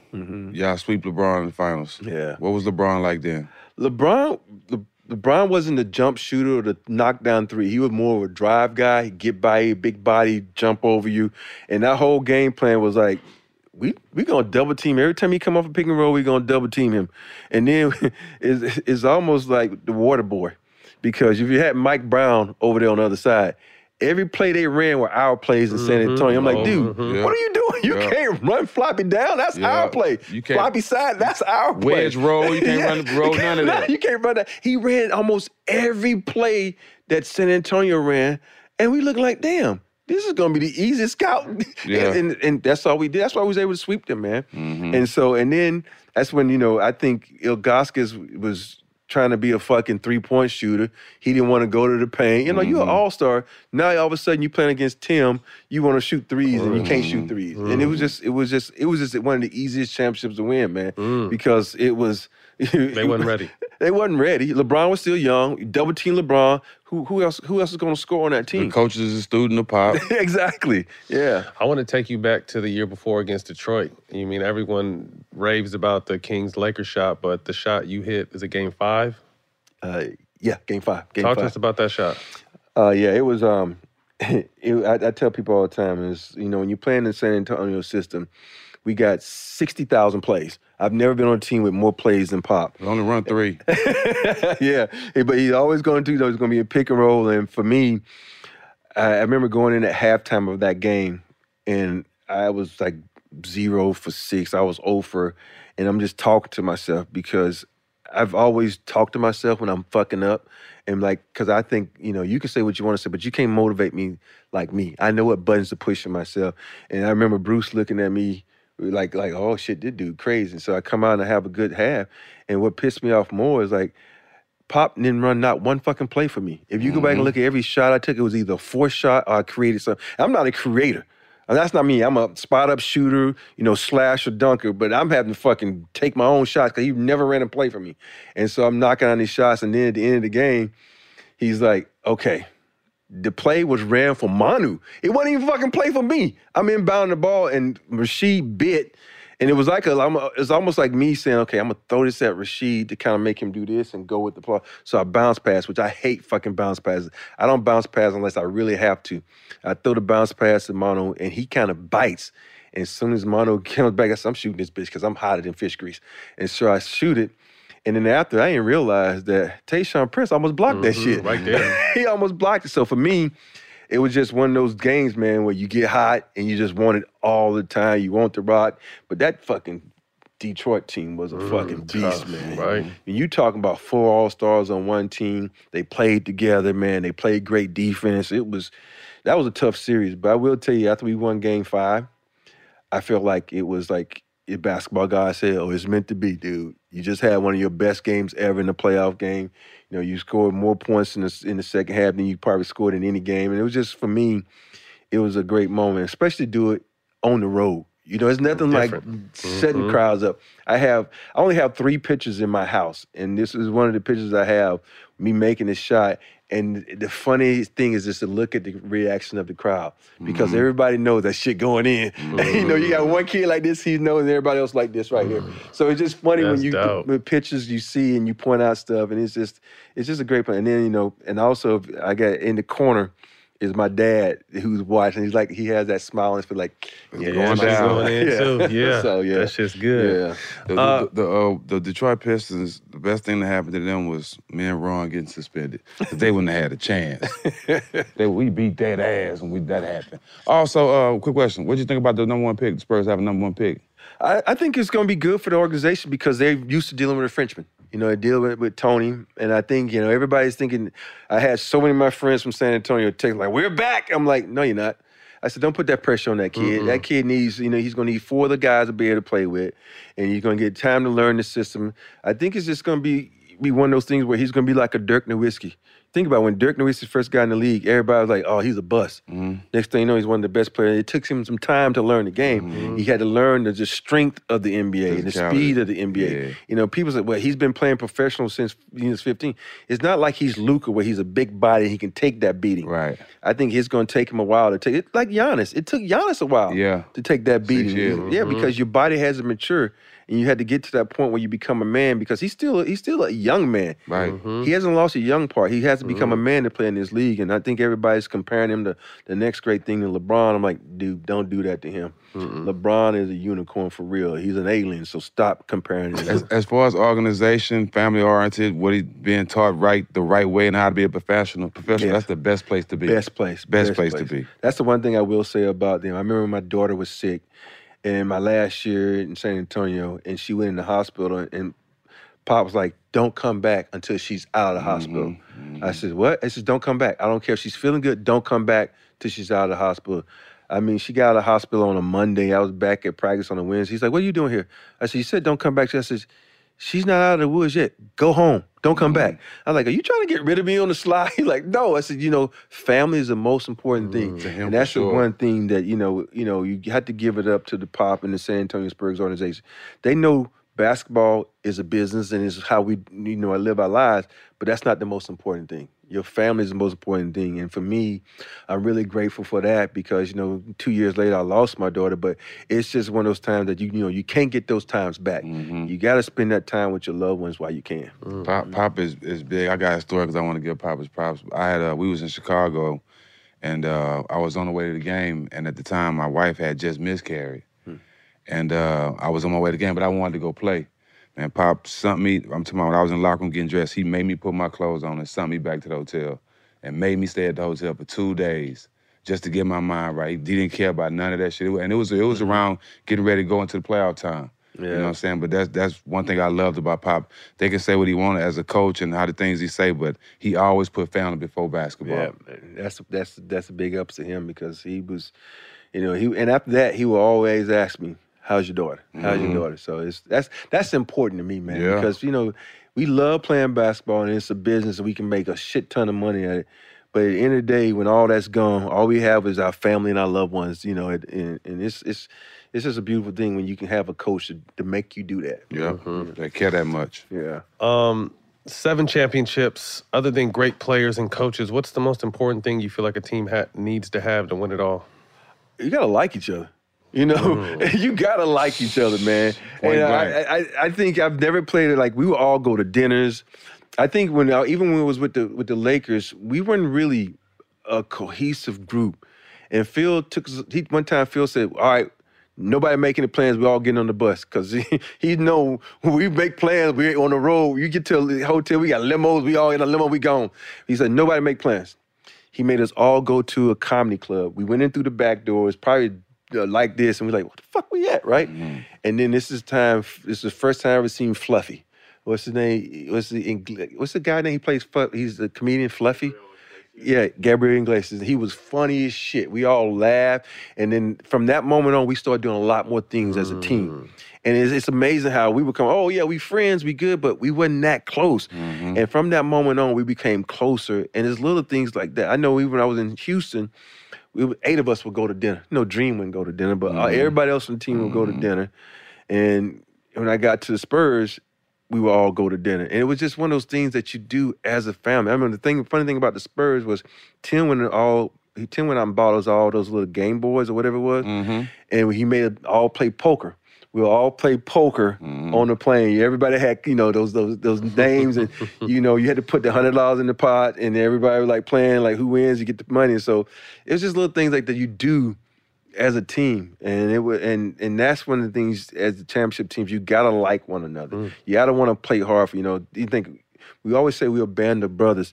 If someone smacks your brother, you're gonna smack them back, right? Mm-hmm. And so you gotta get that love for one another. And if you don't have that love if someone smacks you and you don't want to smack them back, that's that's no love. Yeah. That's no love right there. And you got it. You gotta have it. You know. And I know one thing that that we did all have in common is we didn't ever help anybody up from another team. I don't give a damn. It was, you know, I even told McDyess when we were playing the final, I said, if I elbow you, don't be mad at me. After this, we can go out and have dinner, but on this court, I, you my fucking enemy. No time. yeah. Yeah. yeah. I'm gonna put you on the spot. Okay. Best team you ever played on? Uh, it had to be the Lakers team. Uh, you know, you think we we only lost one fucking game in the 16 playoffs. and one. 16 and one, man. That team was freaking good. You know, San Antonio game team 2005 was pretty good too. But I just think the the way Shaq and Kobe was playing, the way Rick was playing. People don't talk about Rick's defense. Rick could play some hell of defense. You know, they're looking at oh he's a pretty motherfucker. He can't play, but he was a he he had a nastiness about him that nobody could think. and so so it's Matt just one of- Fox. Yeah. No, I get all the time in LA for this dude. I'm like, Seriously? really? Still? Y'all yeah. look nothing alike. Nothing alike. Yeah. Nothing Yeah. alike. But it's maybe just- They it's just yeah. two light skinned motherfuckers with good hair that didn't take no shit. Yeah. Exactly. and, it, it- and that's the thing, man. You know, if you think about the way Shaq played in that series, he was pissed off he didn't win the MVP again, and he mm. was just, man, he was so fucking dominant, man. I, I think what he averaged like what 35 or 36 doing that run, something crazy. So, and then Kobe was playing. Think about it. if Shaq didn't play that good, Kobe was like averaging in 28 something. It was fucking ridiculous how we were rolling. You know, mm-hmm. this, you know, it, and that's you know, I talk about being pissed off when I missed that shot, but the second most I've ever been pissed off was when we lost game one to the to Philly. We was as a team, we was so fucking mad. We never mentioned it about we trying to sweep everybody. We never mentioned it, Chuck. but we knew if we did that, we would be considered the best team uh, ever. Man, Chuck was frying y'all. Then nothing y'all could do that game. Chuck was frying y'all. Yeah. Chuck was on one. You know, but you know, if, if you go back and look at that game, people don't. It was a key moment in that game. The reason we lost it. I'm running down the court, and you know how you run and you try to jump over somebody, you kind of push them out the side. Dick Bavetta calls a foul on me. And Dikembe goes and shoots the two free throws, sends us into overtime, and we lose that game. Who who, who shot the free throws? Dikembe. He hit both of them Yeah, shits. and so it's it's that moment right there where you know they don't get us wrong. AI was doing his thing, but still though we should have won that game because it was like it was almost like the NBA knew. It's like, oh, these dudes too fucking good. We gotta Yeah. get, we gotta find Slow a way to get a win. Yeah, but yeah, but it was, it was, it was so disappointing as a team. It- and it's almost like the next practice field had to say shit to us. Mm-hmm. He saw how pissed off we were. He probably said, all right, everybody go home. Cause he knew he ain't got to coach no more. Cause he knew we were so motivated to come out and kick ass after that. Especially think, think about that. Out of all the players that you've ever seen in the league, what two players you would never want to make bad? Kobe and Shaq. Mm-hmm. You think about that. You can make it. so you make and like now you make LeBron mad. He still doesn't play like a Shaq. Mm-hmm. You know, you make Giannis mad. He still doesn't play like a Kobe. It's the difference when you got two dominant guys who, Same who team. take your heart. You know, and, and, and knock your ass out kill too. you. You know, Yeah, it's the difference, tell- man. tell you they doing it. Yeah. Mm-hmm. yeah. Another tough one. Best player. You said obviously Dream was the best center. Was he the best player too? Best player you ever played with? Eh, you know, it's it's this is so hard because you if you look at it as a big, you, it's, it's dream. You look at it from a guard standpoint, it's, it's cold. And not not knock anything off Clyde, because people sometimes forget about was nice Clyde. as fun. Clyde was so Clyde. We would go to practice. Clyde, Clyde be like this, glide. reading the paper, don't even warm up. And all of a sudden, all right, we running lines. That motherfucker out running all of us. Yeah. He was such a great athlete, but you know, Kobe was. It was. I think for me, Kobe's drive to be the best, his his work ethic to be in the gym, working on what he could not do. I played with a lot of great players, and I've seen players who go to practice and they work on shit they're good at or they're great at. Not Kobe. Kobe said, "Oh, I already got that. I'm great at that. I'm gonna work on this. Now I'm great at that. I'm putting this up. I'm working on this." And you can't get a lot of guys to do that because they. I don't know if they don't have the heart, they don't have the time, they don't have the drive. But for me, I eh, you know Kobe is as far as his drive and his work ethic was just above and mm-hmm. beyond everybody.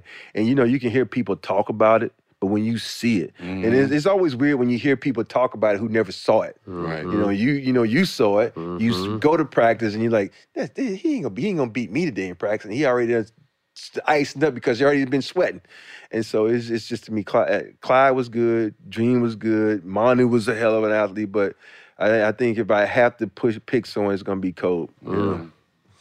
Um, out of the seven rings, which one do you identify, or do you have a favorite?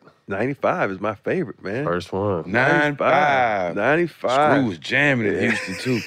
Coming down in Houston, man. Going down in Yeah, Houston. Oh, because Over you, you know, people people don't realize the run we had to make, the teams we had to beat. You know, Karl Malone, John Stockton, you know, Kevin Johnson, who people don't ever talk about was a fucking beast.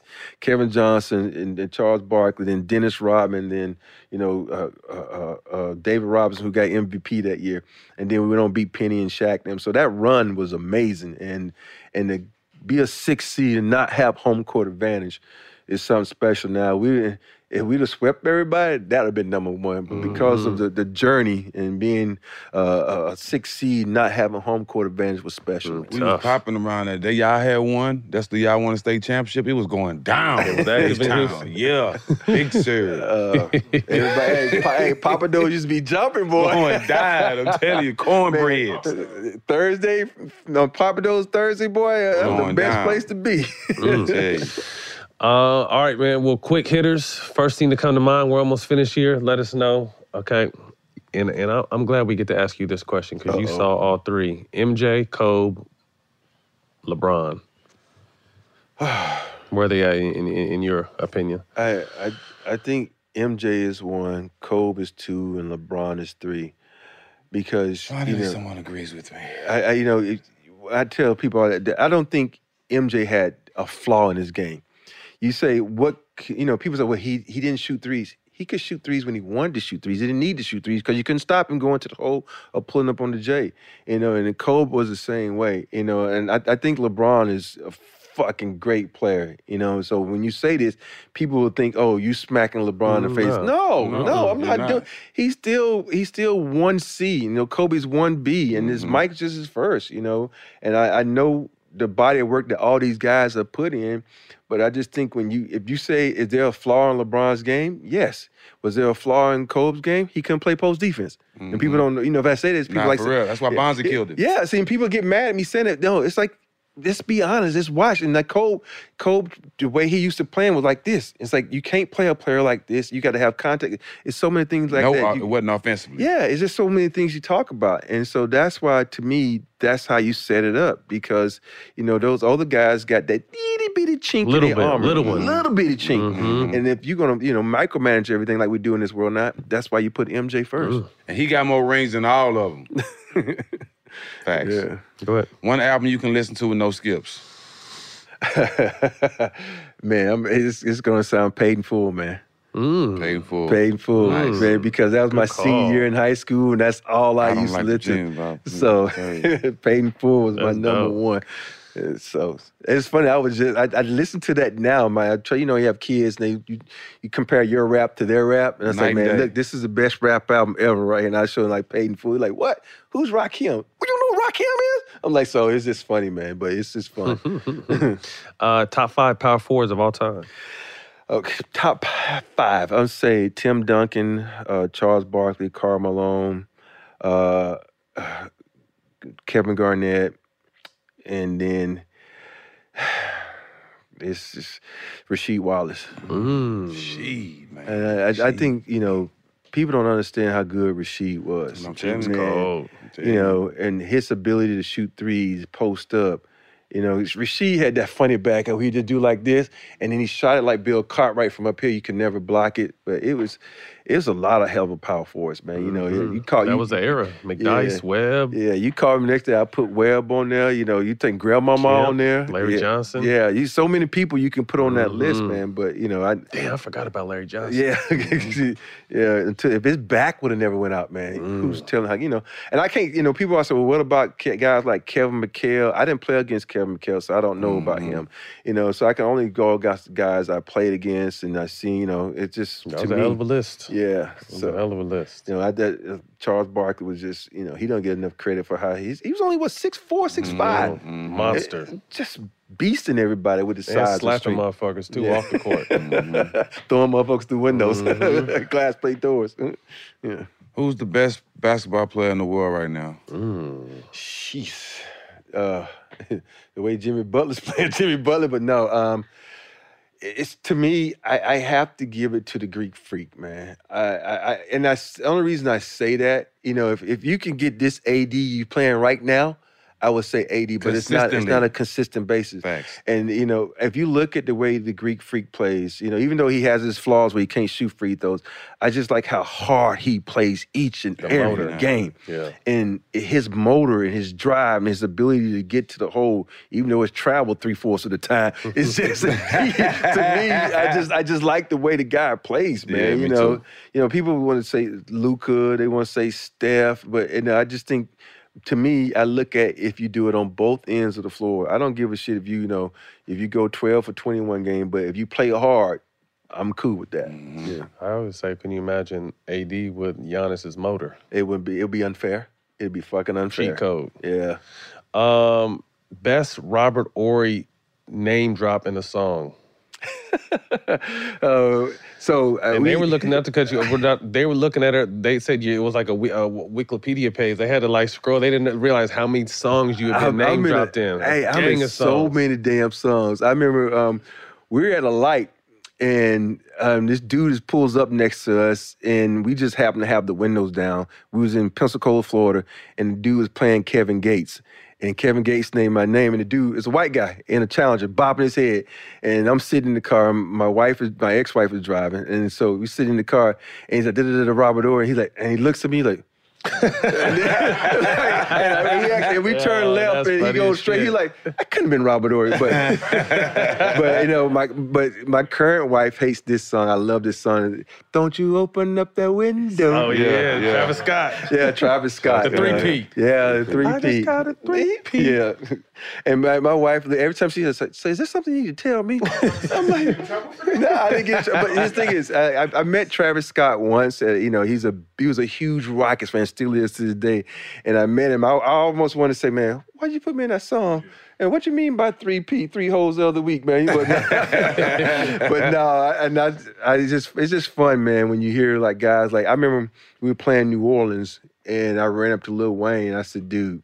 I'm honored, man. that You even know who I am. And he looked at me like, mm. nah, dude, man, I love your game. And so for me, when I hear my names in these songs, and is it, it, it- I think my kids are more proud of it than I am dope, man. That's because they badge of get to play it and Mhm. and they talk about it. And it's like my my middle son is the one. He's always, you know, he's into music deeply. He sings and all this kind of stuff. He sends me every time a song comes out. It'd be an artist I've never even heard of. Right. Dad, I hear your name again. He sends it to me. So That's dope. yeah. Hell We had Wayne here last night. No, you did? Like 12 hours ago. Literally just Y'all- we- y'all- y'all up right now? We, uh, we didn't get out here till midnight last night. All right. If you could see one guest on our show, who would it be? But you have to help us get your answer on the show. You know, I'm a huge Ludacris fan. We You just had him yesterday. Yes, Yesterday. yeah, Yesterday. Luda- Yesterday, Yeah. right there. What a coincidence. Yeah. That's crazy. And, you know, I, I think Southern. You know, I'm since I'm grew up, man. I love the Southern rap. I Yeah, love it from too. you know from Atlanta down to the bottom. Um, Yeah. You know, if one guess. I think you know. I'm sure y'all had Snoop in here. So yeah. uh, you know who has to me has been missing is I would love to have Uncle Luke in here. Oh yeah, nah, we, we need we need to have Uncle Luke. You gotta have Uncle We need Luke. to. I've That's talked a to him a good few call. times. Yeah. Yeah, we need to have Uncle We'll Luke. go, we'll go to Uncle We- Luke. oh no, I think we need to go to Uncle Yeah. Luke. Yeah, because I, I remember the first time I ever met him was through Vernon Maxwell. Mad And of Max. course, we had to roll up in the Rolex. Yeah, but it was, yeah, yeah. it was man, it was just amazing to meet him, and then, and that's one thing about basketball. You're allowed to meet all these people. I Mm, remember right. my first, the first celebrity I ever met was MC Hammer, and this was when he was at the height. Mm-hmm. We watched. Uh, he, he invited us over on New Year's to watch the Alabama Miami game because me and Mm. Vernon had a, had a thousand dollar bet on that. That you know, I was like, damn, I ain't got a thousand dollars yet, dude, but I bet this, and Alabama actually won that game. So I was like, yes, yeah. So it was, it was like people like that, man, being able to be able to just sit down and talk to them and have them be fans of yours. Mm-hmm. And I remember I was standing outside of a restaurant one time, and, and Denzel walks up to me and starts talking to me, like, man, y'all gonna win this thing this year? I'm like. You know, all you can think about is fucking Denzel talking to me. You know, it's just amazing that they are fans of ours as we are fans of theirs. Mm. Yeah. Absolutely. Well, man, we want to thank you first before we give you your merch real quick. Got some all the smoke merch right here. You Oh, can get that at all the smoke man. dot store. But uh, store. just outside of that, man, just really kind of want to give you your flowers, man. I think your greatness sometimes is overshadowed Man, uh, to, you, man. and just limited to shots. But Yeah. you were a two way competitor, a monster on both ends, man. And we just want to let you know we appreciate you, man. And I'm glad we. I ran into him at the airport like what, like a month and a half ago. I was like, bro, yeah. we when you gonna come on? The show. Because we see each other a lot. I'm like, bro, when you gonna come on the But show? I, I, I didn't think I, my name was big enough to be on the show. man. right. Cut no, it I'm out. serious, Cut it out. Cut it out, man. I just feel like I'm Cut like, it out.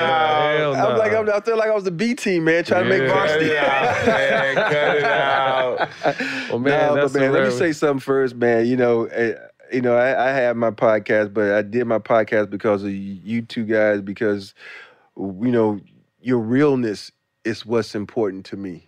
And I really appreciate your realness, the way y'all talk about people, and y'all just keep it real. You speak from the heart. You know, you can have disagreements with people, Mm-hmm. and, but you said, okay, that's what's great about this country. You can have different mm-hmm. opinions. Where So, man, respect just want- remains. yeah, mm-hmm. I just said, man, thanks for having me on. I appreciate it, man. And I wish y'all nothing but the best, man, because you mm. two deserve it, man. Appreciate it. Two of the Thank greatest you. competitors I've ever seen on the court, especially you, man. Watching you, watch, people don't understand, man. You know, watching this dude in high school come hang out with Sam. I'm saying, like, who's this mm-hmm. little dude? Oh, he gonna be pretty good, huh? And just you could see his drive, man, back then that he wanted to be in it. That's all he talked about. How do I get to the league? Y'all think you even remember that, man? I do. I do. But not just Phoenix and Houston, too. Yeah, At yeah. Fundy. Yeah. Yeah. mhm. Is that when you used to be able to uh, stand your pants up with starch when you was Yeah, playing? on yeah, the- my, yeah, I the real starchy pants Starch back then. Yeah, exactly. That was a Texas thing. That was a Texas thing. That was a Texas Starch thing. boy. Yeah. Well, Rob, man, we appreciate Yeah, you. man, Thank my you. pleasure, Thank you for your man. time. Thanks. That's a wrap. Seven-time champ Robert Horry. All the smoke on Showtime Basketball YouTube and the iHeart platform Black Effects. Big shot. We'll see y'all next week. Big shot. yeah. At Bet365, we don't do ordinary. We believe that every sport should be epic. Every home run, every hit, every inning, every play. From the moments that are legendary to the ones that fly under the radar. Whether it's a walk-off grand slam or a base hit to center field. Whatever the sport, whatever the moment. It's never ordinary at Bet365. 21 plus only must be present in Ohio. If you or someone you know has a gambling problem and wants help, call 1-800-GAMBLER. I'm Katya Adler, host of The Global Story. Over the last 25 years, I've covered conflicts in the Middle East, political and economic crises in Europe, drug cartels in Mexico. Now I'm covering the stories behind the news all over the world in conversation with those who break it. Join me Monday to Friday to find out what's happening, why, and what it all means. Follow The Global Story from the BBC wherever you listen to podcasts. Discover a new educational and interactive podcast, Stories for Kids by Lingokids. Our episodes are packed with fun activities, right, Elliot? Oh, yes! We went shape hunting around the block and we found spheres and cubes on the street. That was great fun. Join Stories for Kids, the Lingokids podcast, inspiring you to learn while having fun. Listen to Stories for Kids on the iHeartRadio app, Apple Podcasts, or wherever you get your podcasts. Welcome to season nine of Next Question with me, Katie Couric. I've got some big news to share with you in our season premiere featuring the one and only Kris Jenner. Oh my gosh, congratulations. That is very, very exciting. And that's just the beginning. We'll also be joined by podcast host Jay Shetty, Hillary Clinton, Renee Fleming, Liz Cheney, and many more. So come on in, take a break from the incessant negativity for a weekly dose of fascinating conversations. Some of them, I promise, will actually put you in a good mood. Listen to Next Question with me, Katie Couric, on the iHeartRadio app, Apple Podcasts, or wherever you get your podcasts.